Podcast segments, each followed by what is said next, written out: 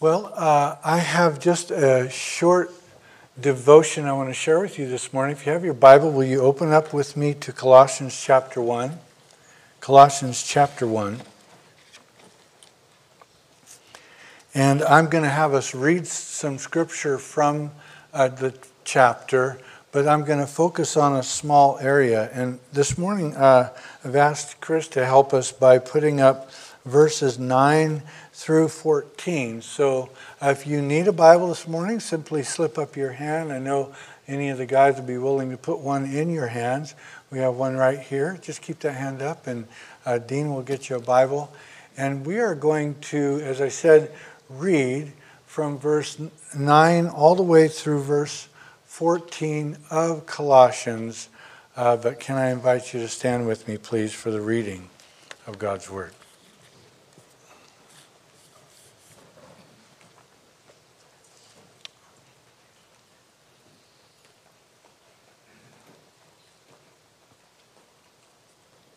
All right, Colossians 1, uh, verse 9. I'll start with the odd number verses. If you will take the even numbered verses, we will, again will be reading verse 9 through 14. Colossians 1 9 says, For this reason, we also, since the day we heard it, do not cease to pray for you and to ask that you may be filled with the knowledge of his will in all wisdom and spiritual understanding. Verse 10.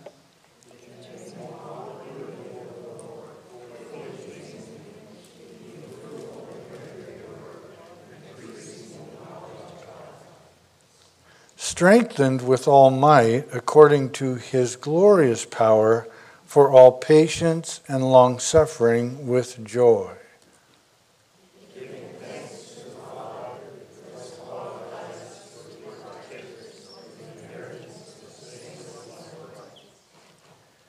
He has delivered us from the power of darkness and conveyed us into the kingdom of the Son of His love.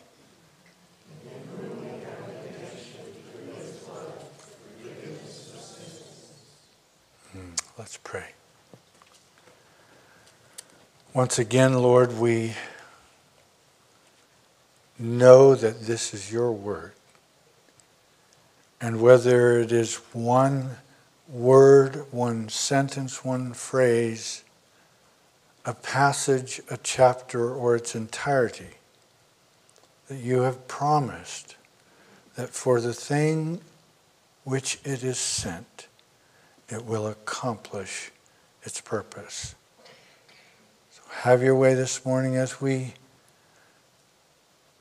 take part of your word into our lives now, we ask in Jesus' name. Everybody said, Amen. You may be seated.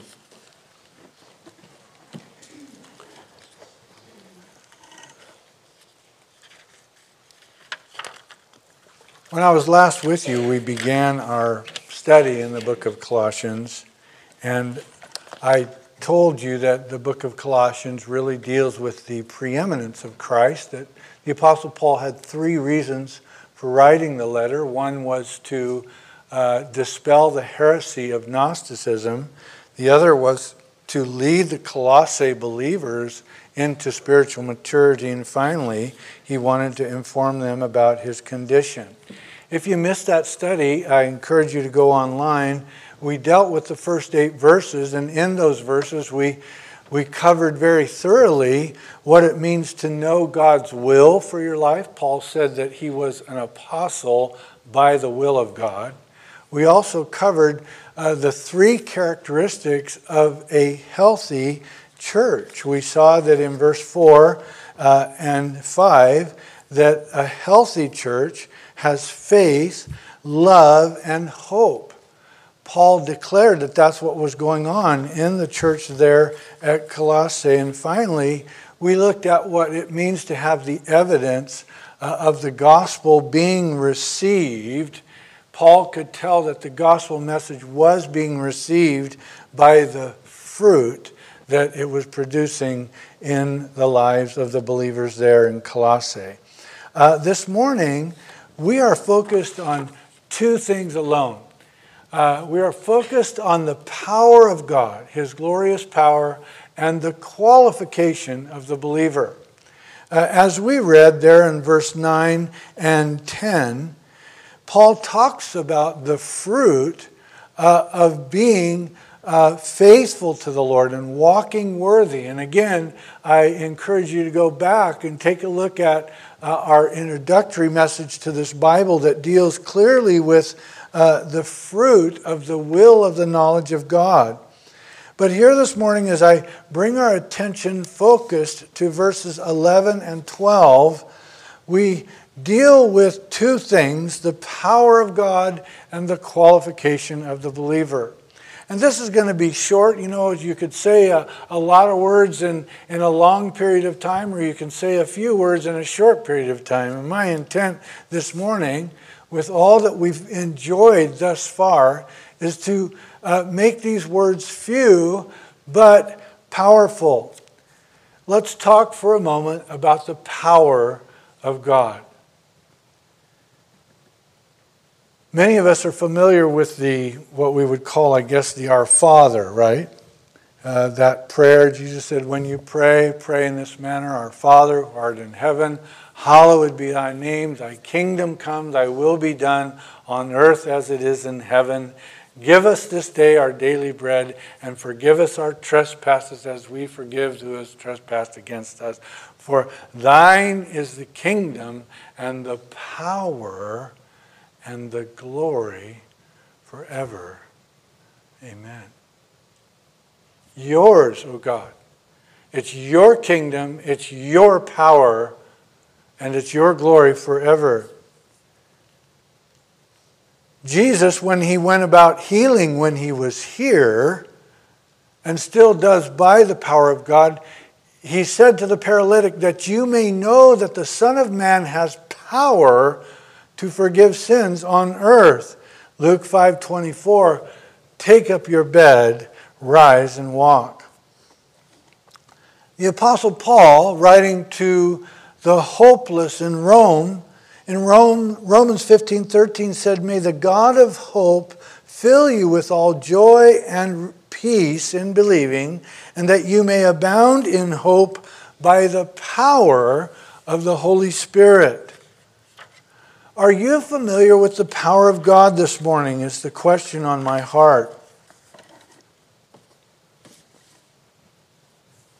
There are those that would consider themselves religious. There are those that would consider themselves aware or even knowing of God. Maybe that's you.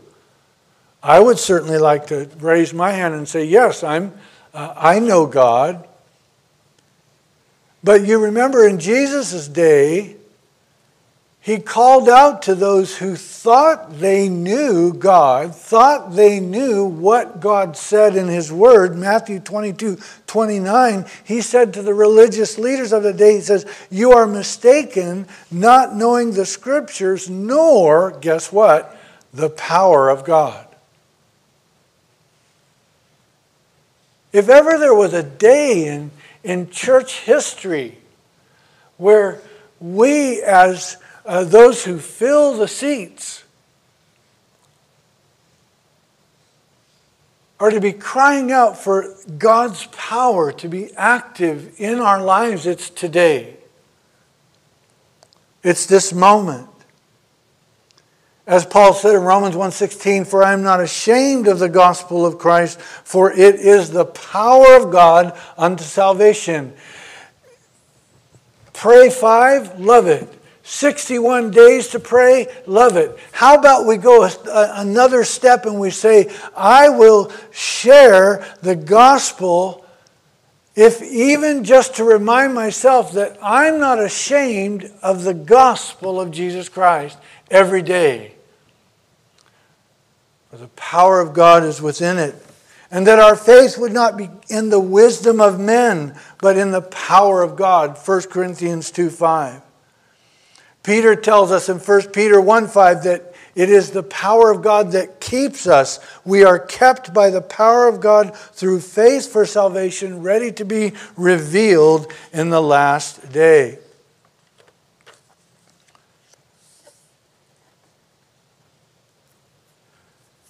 We're told in the book of Acts that those who had decided that they they were empty by the previous religious system and decided, decidedly were seeking something of life and vitality and reality. Peter in two, uh, Acts 2:38 said to them, "Repent and let every one of you be baptized in the name of Jesus Christ for the remission of sin." Turn from your sin, be baptized in water in the name of Jesus Christ for the taking away the, the actual removal of the barrier between you and God. Christ took it on the cross. If you've never been baptized in water, you need to be with us at Sly Park. There's a call to action. And if, if that's you, you see this morning, well, yeah, but there's my work schedule, there's this schedule, there's that schedule. Let me tell you that that is nothing but a ploy from the enemy to keep you from entering the waters of baptism. Come.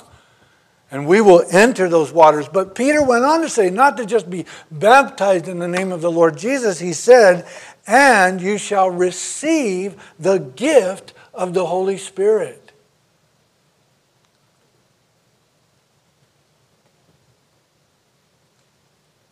I was so struck when reading, I'm going to run out of time real quick here. When reading in Acts chapter 19, that Paul, when he entered into Ephesus, he found disciples and he said to them, Did you receive the Holy Spirit when you believed? Remember their answer. So they said to him, We've not so much as heard whether there is a Holy Spirit.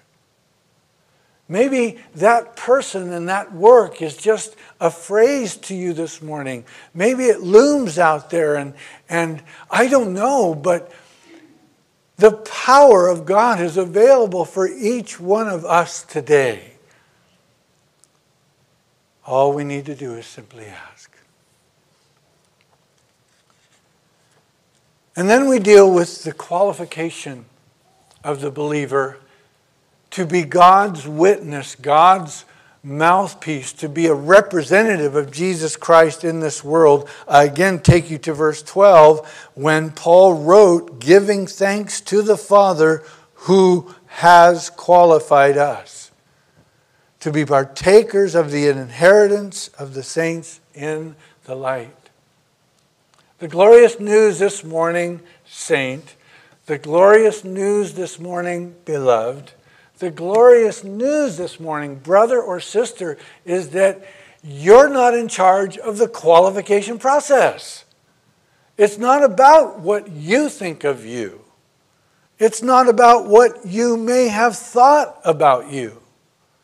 It is about what God the Father thinks of you and what He thinks of you who have Christ indwelling you is that you are now qualified to be an inheritor and to be my witness on the earth. Can you say amen?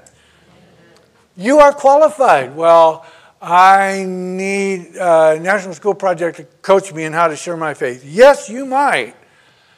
But it has nothing to do with the qualification process. God the Father has qualified you. Say that with me. God the Father has qualified me. Don't you ever doubt it. Because the business of being qualified to be His representative here on this planet, in the short lifespan that you and I have, the business of that qualification comes from a divine source. The power of God and the qualification of the believer. I couldn't resist illustrations this morning. Two sources in front of you Powerade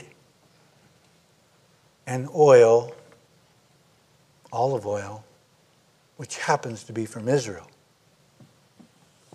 Why do I show them?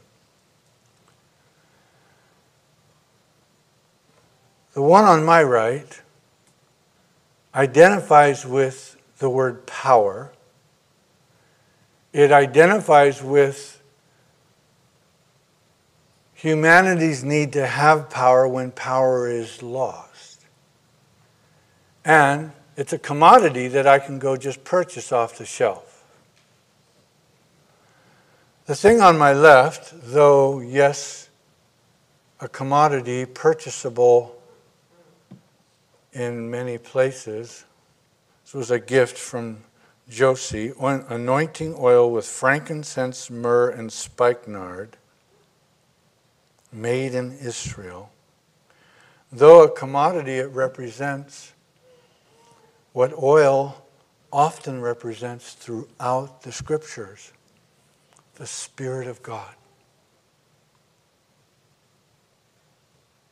If you lack God's power today, you're not going to get it here.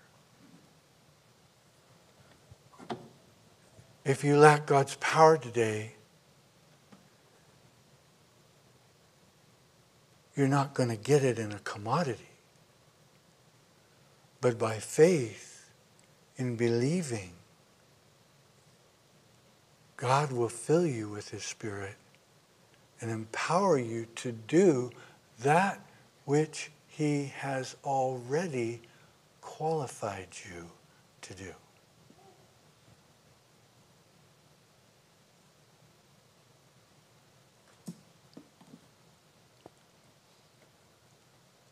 Strengthened with all might according to his glorious power. And notice what that strength and that power is for.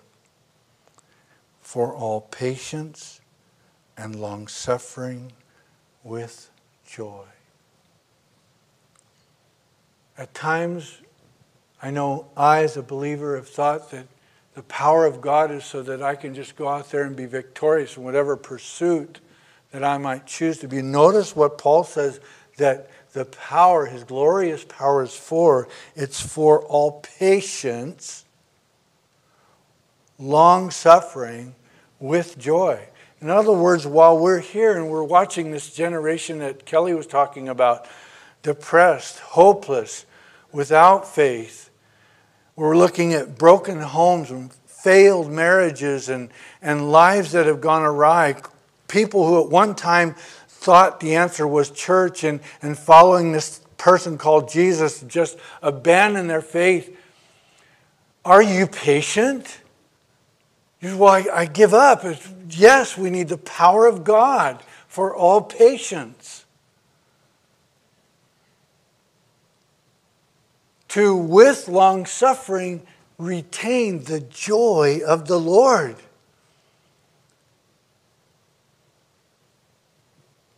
Because God has qualified us to be his witness in this world. Is that you this morning?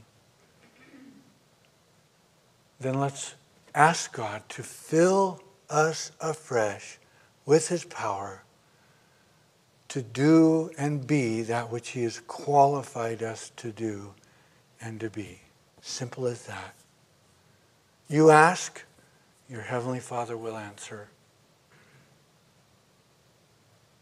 And if that's you this morning, I want to invite you to pray with me as we close. Let's pray.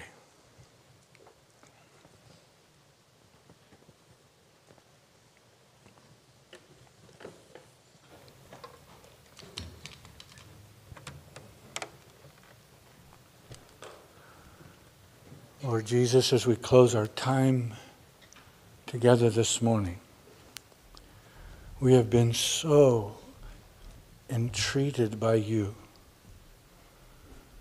reminded of, of your glorious work that takes place in, in the lives of those who make themselves available, reminded that you are at work in, in young generations today as we witnessed here through our vacation Bible school, children giving their lives to you.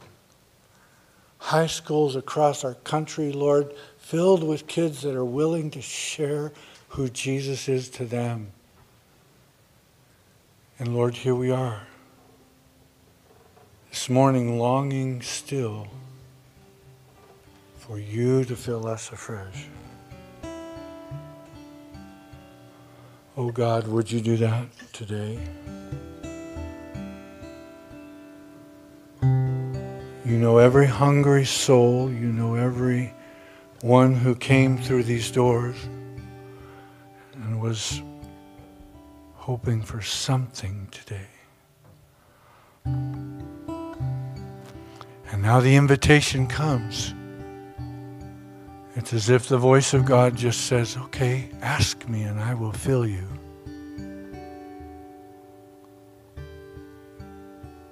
Lord, all we have to do is give you our heart, give you our request, and remember that the power is yours.